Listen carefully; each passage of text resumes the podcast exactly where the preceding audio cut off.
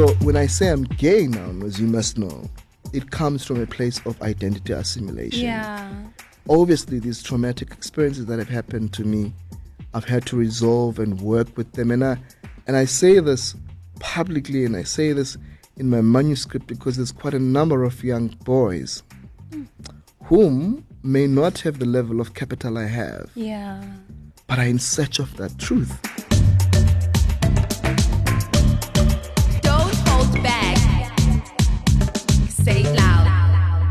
What's up, everybody? My name is Qamngana-Mayaba. Welcome to the Don't Hold Back podcast. This is where we say it loud. Today, we are tackling a question of identity. I'm so grateful and so excited to be hosting one of my good friends. He is a clinical psychologist. He is also a traditional healer. He's also holding a degree in theology. He's also part of the LGBTQI community. That on its own, in terms of the introduction, there's a lot to unpack. He has spent a lot of time researching and writing papers pertaining to the topic around identity. Please help me welcome in studio Anele Siswana. Hi, Anele. Hello, Nozi. How are you? It's been uh, it's been a while. It's been a while, right? now, Anele, before we get into the show, before we get in deep into our conversation, I am very interested in terms of what did you bring. There's an element that I'm excited about on the show where my guest brings in food or snack that means something special to them or there's, there's a story behind it. So, what did you bring? I've brought a chicken wrap. Okay. Oh, that looks very healthy, especially for my journey. Okay. Yeah. so uh, we are going to um, discuss a little bit later um, in our conversation in terms of what is the story behind the wrap. Okay. Mm-hmm. I introduced you as a clinical psychologist, but also you have combined that part of your career with being a traditional healer, right? Okay. I want to understand uh, was it the uh, the intention from the start or it, it kind of grew as the years went by. And how did you combine the two? Because i actually have never heard of a, a traditional healer who is also a clinical psychologist. They're either a traditional healer or they're a clinical psychologist. So mm. just talk me through that journey. I think for me, this starts from I come from a family of healers in the Eastern Cape called an Amagqirha, that is divine healers. correct And so, by virtue of that, the idea of healing and helping people is something that I grew up with it. And there's always a sense of intuition that I, I've known that I've had mm. over the times and over the years. I remember a lot of my childhood, I had ruminations and deja vus okay but I never fully understood what was that mm. about.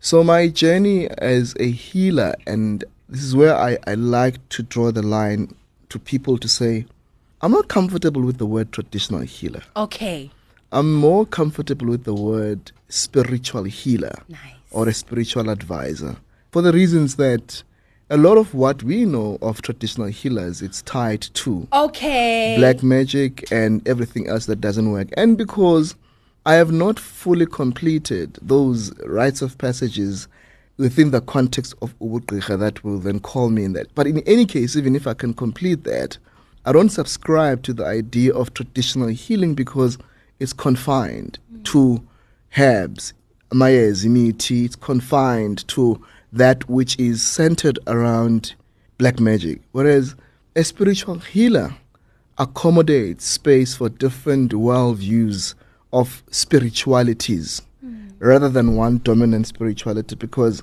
people have the assumption that traditional healing is based on African spirituality that involves ancestors and all of that, and it's only limited to that. Whereas, in my view, and again having studied theology, I have understood the multiplicity of God mm. and the identities that God embodies. Mm. So I can't fully say I am a traditional healer because I don't subscribe to some ideologies and certain practices that align with that. Mm. And in my spirituality, it's very complex itself. Nkulele Zion, I was raised in Zion Church that acknowledged both God, ama, amadlozi, our, our ancestors, amatongo. So there was never a dichotomy in my family. So already I was assimilated to that integration. Mm. However, when I, I became a teenager, I got drawn to Methodist. Mm. And again, because there's a strong Methodist history in my family, um, from my paternal side and my maternal side, And I then got to reconcile later that my great grandmother, who is my spirit guide, Okay. her name was Noma Khosa, also went to Methodist. So my inclination with Methodism or being a Methodist has a lot to do with my ancestral background.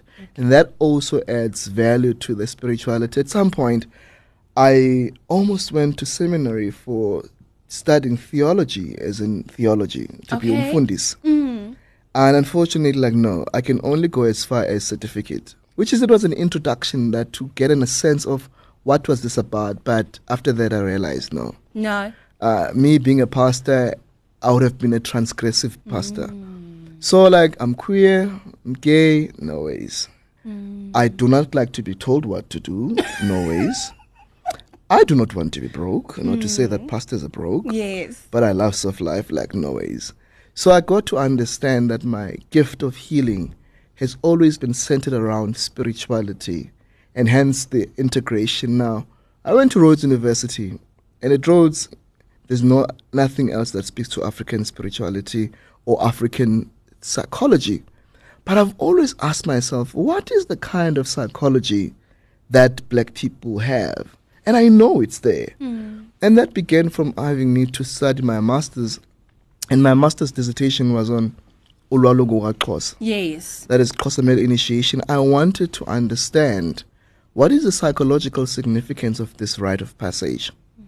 Because I wanted to demystify that it's not about the cutting of the foreskin. But I also had questions as to what this means for identity. And this is where psychology got in. Three years ago, I had a personal encounter with my calling as a healer. And that's where it became more prominent because I would be sitting with the patient, but I'll have this script on the other side that tells me about this person. That's what I, I wanted to understand. I, thank you. Thank you for, for covering that or, or, or just touching on it. Because coming from a very conservative, and you know this, very conservative background, we went to church. No traditional ceremonies where, um, you know, performed for us. And we grew up very quite closed off. And the fact that by doing those traditional um, ceremonies or worshipping ancestors, it was wrong, right? So now, um, someone who grew up in a similar background and, and hearing your background and, and hearing how you infuse and you combine the two, immediately they're like, okay, I'm not going to consider him as a clinical psychologist. That's definitely for sure. How did you handle that? So when you come to me, I'm very clear. I'm a clinical psychologist. I'm very clear I operate within my scope of practice. But I can't silence and denounce who am I as a person. Mm. So I make it very known to people that I am a clinical psychologist. Do I look like a healer? No. Mm. I have dressed up to assimilate that identity. However, anything else that then comes with that, for me to be able to do readings or to be able to connect, I need that moment of provocation and to be able to create an environment. So my readings would then happen in a separate environment that is not clinical. Mm. However, it benefits both worlds. So if I do have a message about you, mm. I will hold space for that message. And then after a session or so, I would say, please consider A, B, C, and D because it might be something that you may need to look at. Hence, in my scope of working, part of my referral system involves traditional healers, mm. involves spiritual healers, involves mediums, mm. involves psychic mediums, and prophets. So that to say, as much as I've seen this, the best possible person beyond a psychiatrist, beyond a doctor, it may be worthy of you to consider doing this. Okay. And in fact, it is a huge capital for me to be infusing and integrating this because a number of my clients always say, as privileged as we are, as because I work with predominantly high affluent people, mm. but they say, I want a psychologist who's not just clinical because of certain representations and embodiments that hmm. play out in the room. I've got an exodus of patients that come from other therapists that say, I'm tired of being asked, How am I feeling? But I can ask that question in a different way. And right in there, there's just something inherently unique about the way that I've seen it's working. I have more people, new intakes every day than follow ups, mm. which shows that there's a need for this particular niche. That in my social representations on social media, you're going to find the healer. And to be quite honest, that Nozi has become my sh- largest capital. Mm. I have brand endorsements. Mm. I have talks. Not so long ago, I've been doing corporate talks Yeah. that are asking what's the place of African spirituality in corporate? Because there are these expressions and embodiments of the particular kind of how you express and experience and interpret what African spirituality looks like. I take it far beyond than it just being what people call ancestral worship. Mm-hmm. There isn't ancestral worship. There's ancestral acknowledgement Okay. that we understand that these people lived. They are in community with God on the other side. Okay. But this community exists within constructs of African spirituality. Hmm. They are conduits of communicating what is of the spirit that I can't access. Hence, we would say Amadlozi, Amatongo communicate through dreams. They are a conduit to say, we're going to give you something that looks like an indication, then go and explore it. That's why in African spirituality, we've got people who are seers and people who are dream interpreters who are who then become conduits of that. So now if you're gonna say African spirituality, we're talking of expressions here. That is the rituals. Mm. We're talking of embodiments, things that healers wear and how they used to wear and how they used to live, right? So I'm a representation of modern and a representation of what we can call traditional, but I have found spaces of convergence because I live in Joburg. Mm. My assimilations are like that. However, I'm a rural boy. When I go to Mount Frere, where my ancestral lineage is, you would not believe it's me. So I, I've happened to have lived in different worlds in And my that has helped imagination, you, and mm. that helps me to be able to assimilate in different spaces. Now, Anele, our country is very diverse, right? Lots of different people, we have different journeys, and we're, we've been able to embrace that. But there are certain things that we still are quite closed off on. Now, when uh, you have just been able to combine all of these things, I just want you, I just want you to talk about. Uh, have you had any challenges? It's effortless. Really? I'll tell you why it's effortless. I have always been a curious person. I have always questioned, hence I became a psychologist. But thanks to capital, and I'm going to use this word capital, because I've had had the privilege of being to university, and for my postgrad, I went to Rhodes University. For the first time, I was introduced to quality education about thinking, and Rhodes, they're very philosophical about things. So Rhodes gave me what I call language capital to name things Okay. that were already there, but I was able to name them, but also to to assimilate into different kinds of identities.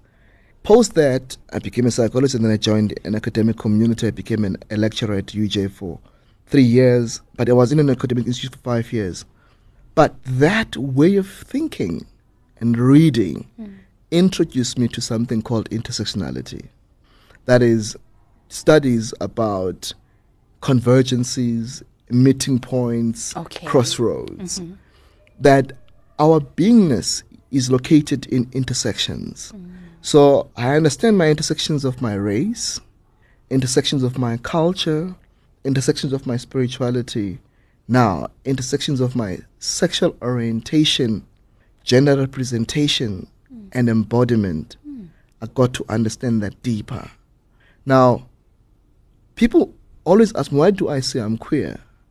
That's a, that's a nice way of using language capital, right? Because we speak of queer theory, uh, we speak of queer identities and all of that. And to be quite honest, I only became comfortable in my queer journey after a number of years. Okay. Um, our Ubuntu days, I was in the closet, thinking that I'm in the closet, but I've always inherently known I'm not attracted to females. Okay. But I didn't have the language for that. However, over time, I read and I got, oh, I heard of the word. There's a show that used to play called Ricki, uh, Ricki, uh, Ricki Lake. Ricki Lake, yes. Yes. And I found these guys who were talking about coming out, and I heard of the word gay. Okay. And that's when I like, oh, clearly I'm gay. This is what makes me attracted to other boys. But the journey, and I'm writing a manuscript at the moment. Part of the working title of this manuscript is In Search of Truth. Hmm. I had an unfortunate incident. I'll call it unfortunate. I was repeatedly sexually molested. Hmm. But in, when I think of it as I write, I was sexually, I was raped basically hmm. by a family member was an extended family member. But because already there was a name was given called Ubutsisi or Imofi. Hmm. And I thought that is what is being done to Imofi. Hmm. So for the longest of time, in trying to understand what was going on with me, and to, be, to the point that I would even go to the abuser myself, and he would take advantage of that. And there was a point where it got to be kind of manipulative, giving me money. But because I grew up as a child that was quiet and non vocal because I've always been insecure, and in therapy, I'm trying to understand where this insecurity comes from. So I don't think I was noticeable enough to, to realize that this child was going through so much. But there was a point where I was hypersexual, Okay. um, sleeping around. I was in search of something, in search of truth that I wasn't aware that it had affected me psychologically. Until I went to therapy at varsity, there was just something about over sexuality hmm. and being hypersexual and always wanting sex, sex, sex. Until my therapist asked me, had it not been for the sexual penetration, would you still call yourself gay? And for the longest of time, I had to grapple with that because what happened to me, I was sexually penetrated by another man. Hmm. That was unconsented sex and all of that. So I thought that which then came with Butsisi or being gay comes with that. Yeah. However, the element of identity about self acceptance and knowing that it could probably be even prior my sexual uh, molestation that I felt this way. It's just that the sex part, because it was rape, it's traumatic. So my responses and ways of fighting this, the hypersexuality and sex, was my way of fighting for my control. Till to this day, for me to have healthy sex, I need to be on the frame of mind. Am I fighting? Am I in search of control? Okay. Or am I just enjoying intimacy? Hmm.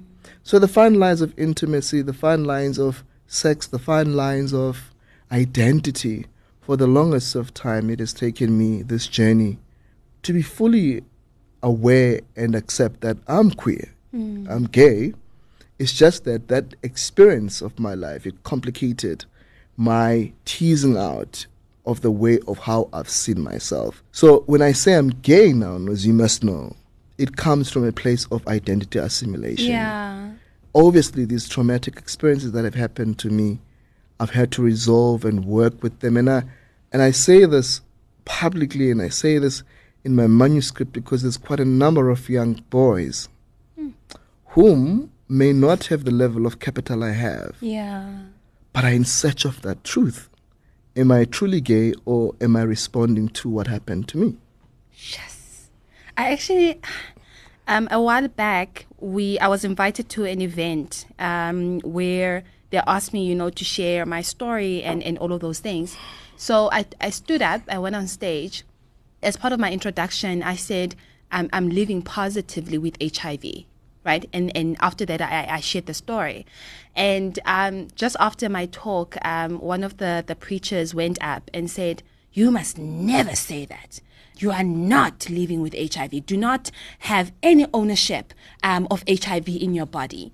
The reason I'm, I'm sharing this story is because when you said when I say I'm gay, it, it is I've gone through the identity of knowing who I am. Exactly. I've gone through the identity of acknowledging what happened to me and also defining all of those all of these things and what they mean to me. Exactly. me. And so it's exactly when I say I'm living positively with HIV.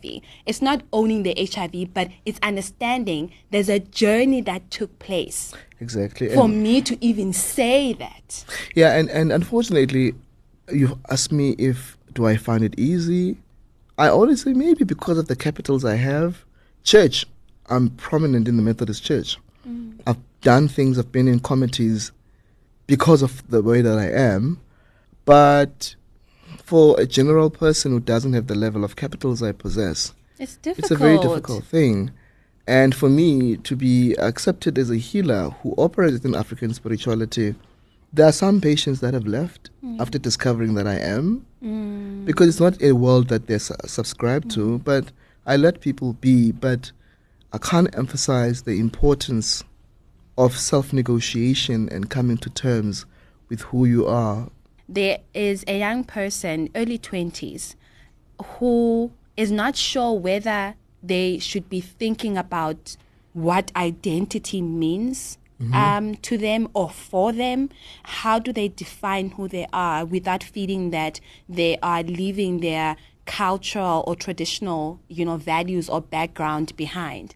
At that age, do you feel like already they should be thinking about those things? Or listen you're too young just go with the flow. And then you kind of sort yourself out in your in your in your late you know 20s or early 30s what do you have to say about that? So, if you think of developmental stages, there's a stage where we call it conflict and resolution. And there's a stage about identity negotiation. Um, it's Erik Erikson's stage of development, where at a certain age you start questioning self. Why am I this? Why do I feel this? And why do I feel that? And it's most of the time when people try to figure things out and explore. Other people can either resolve it, some they get fixated in there. But if you think of kids of today, they're exposed to so much hmm. that gives them the capital to be able to negotiate what identity means. If you're thinking of a queer child or a child that expresses themselves in non binary ways, it's so easy for them to assimilate. You see, the wearing weaves, mm-hmm. putting on makeups, because there is an assimilation of identity that's accessible. I can see different people like Lasizwe uh, in different ways.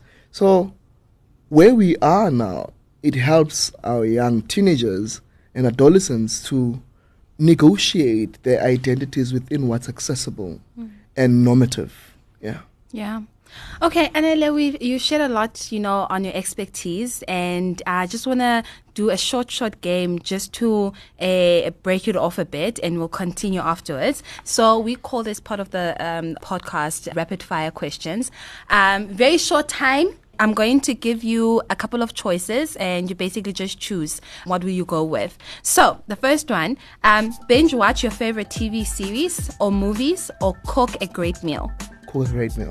Oh, me too. you won a mini lottery. Um, you buy outside or fine dining at a fancy restaurant. Definitely fine dining. at- I knew it. you already said you like the soft life. Okay. I do. um, day with family or night with friends. No comment. I'm in a different space now. You know, too. different says that is fine. I actually knew that was going to be an interesting um, um, question for you. Okay, reading the Bible or catching up on the latest psychology research. Latest psychology research. You've got a free weekend. What are you doing? Soft life. Okay. Are you a night owl or an early riser? Early riser. Okay, no, I'm more of like an, a night owl. Um, what language do you dream in? Both, actually. Okay. My ancestors are that bougie. I love that. Now, Anele, as as we're wrapping up the show, so would you encourage more of the diverse journey that you have kind of gone through? Yeah, I'm, I'm for intersectionality and moving parts coming together. I always say when I joke with my psychiatrist, I'm thankful to God that I have ADHD. Okay. Yeah. Okay. I have adult ADHD. Mm. Um, it makes sense. Even though I had a, an accident, I didn't tell you when I was young, I was hit by a car, and it damaged, and fractured the side of my brain. Um, sorry, my, my my skull, and then I had to go through. I, st- I stayed in hospital for quite some time, but they never diagnosed me then because they only treated the physical manifestations. But I, I remember I repeated grade one because I was sick, but also I couldn't catch up. And with ADHD, task completion, you get stimulated by different things, Mm. right? And I then had to learn to streamline things. Hence, I even left, corp- I mean, corporate. I left academia because there's so much structure in there Yes. and I get frustrated. So part of the reason that I resigned, it was because I couldn't stomach structure because I then delay other people. The ideas around different things have been a blessings that blessing that I can't do one thing. I get bored easily. Mm. So double in there and there and there has made my life exciting. Mm. So hence I say I, I'm thankful to that ADHD kind of picture because it adds flavor. The ideas about intersectional things and all of that. That's why I've got a manager. I've got every people in my around my circle that helped me to manage my life, but I still have control over it. Now, most recently, I wrote just like a, a, a letter to my 20 year old self. I'm mm. turning 32 this year, and just reflecting on the journey. You have had your own journey with its up and down, whatever the case may be. The journey is still continuing. But now that you're at the stage that you're at, there's an anele that is, you know, watching you. There is an anele that is, you know, listening to you. What would you say to that person? I'll say the opposite. Okay. Part of what people don't know, what I personally go through, and many others probably, it's the sad side of me. Um, I'm very hard on myself. You are. Um, I don't know I'm becoming emotional, but I'm learning to be kinder to myself that you might not have reached your destination, but you have it. Part of again on this chapter I'm writing, I write about the danger of preservation. That thing you're always in search of, you're always working, working, working, because I never not want to have. So I have gone to extents of abusing myself because I want to keep and be protected. Because there's a fear of also not wanting to go back. I never want to Sogola again. But that has been my downfall. Hence, I would say to the Anele that's going, hold space for disappointments, hmm. hold space for understanding you don't have it all, hold space for understanding you went to KwaZakhele High School. Mm. From KwaZakhele High School, you went to Nelson Mandela University. You have done so much that you must be able to acknowledge the little that you have done. Mm. But also, many people don't know. I get emails. We regret to inform you. That hits hard on my ego. But I've learned to accept that you can't get everything in life. Mm. So, my best lesson to the who's upcoming is do everything with grace to yourself Sure. and always understand the empathy you give to others, it must start with you first. Hmm. The understanding you have for others, it might begin with you, but also create the highest reservation of preserving your energy. Anele, listen, after all that jazz, after all that conversation, I want to taste the chicken wrap. But before I do, what is the story behind the chicken wrap? So I've, always had a very difficult struggle with my body image and desirability. Okay. There was a point when I was severely ill in 2017. I ended up taking medication, um, Epilim, which made me extremely big. And that year, 2017, 2018, 2019, I couldn't look at myself in the mirror. Wow. I hated my body because it was a side of reminding me of my insecurities and how undesirable I looked. And you know, in our black community, people saying, "Ujebile, you are too fat, or some people say you've got money. And at that time, I was struggling with my mental health up until I had to let go of the medication and find something that worked for me. So the idea of healthy eating stems from developing a healthy relationship with my body again. Um, there was a point where I wanted to do lipo treatment so badly Really? because barely umkaba is a side of my insecurity. Mm. Um, I said to myself, I can go for lipo treatment, but if I haven't reconciled the self hate I had, sometimes I still feel there's a part of me that's still trapped in that big body Mm. that I never see myself as attractive and desirable. So over the years, I have been intentional about how I eat. I've been intentional about creating a healthy relationship with myself and my body, and to know that I'm desirable. Absolutely. Um, this is work. Listen, every day. Okay. I So yeah, want, that's the story. I want to taste the chicken wrap, so I'm gonna take one. You're gonna take the Yeah. other. Okay. No problem. Let's do this. Okay, great. Even though this, uh, you know, in our culture when we eat such things, eh?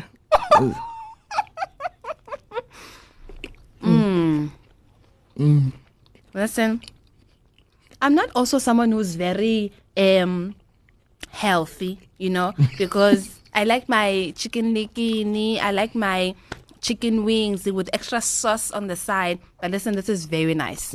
This wrap is really, really nice. Thank you so much for that. And I'm going to continue eating that wrap. Definitely. Thank you so much for joining us. And I know for a fact that someone took something out of our conversation. Um, thank you once again, Anele. Thanks, Nozi. Right. Guys, what a show. What a conversation. I am lost for words, but I would like to thank you for joining us today. This is a podcast in collaboration with DW, Jacaranda FM, and East Coast Radio. Catch us on our YouTube channel or anywhere that you get your podcast. Until next time, guys, I'm Nozibele Qamngana Don't hold back. Say it loud.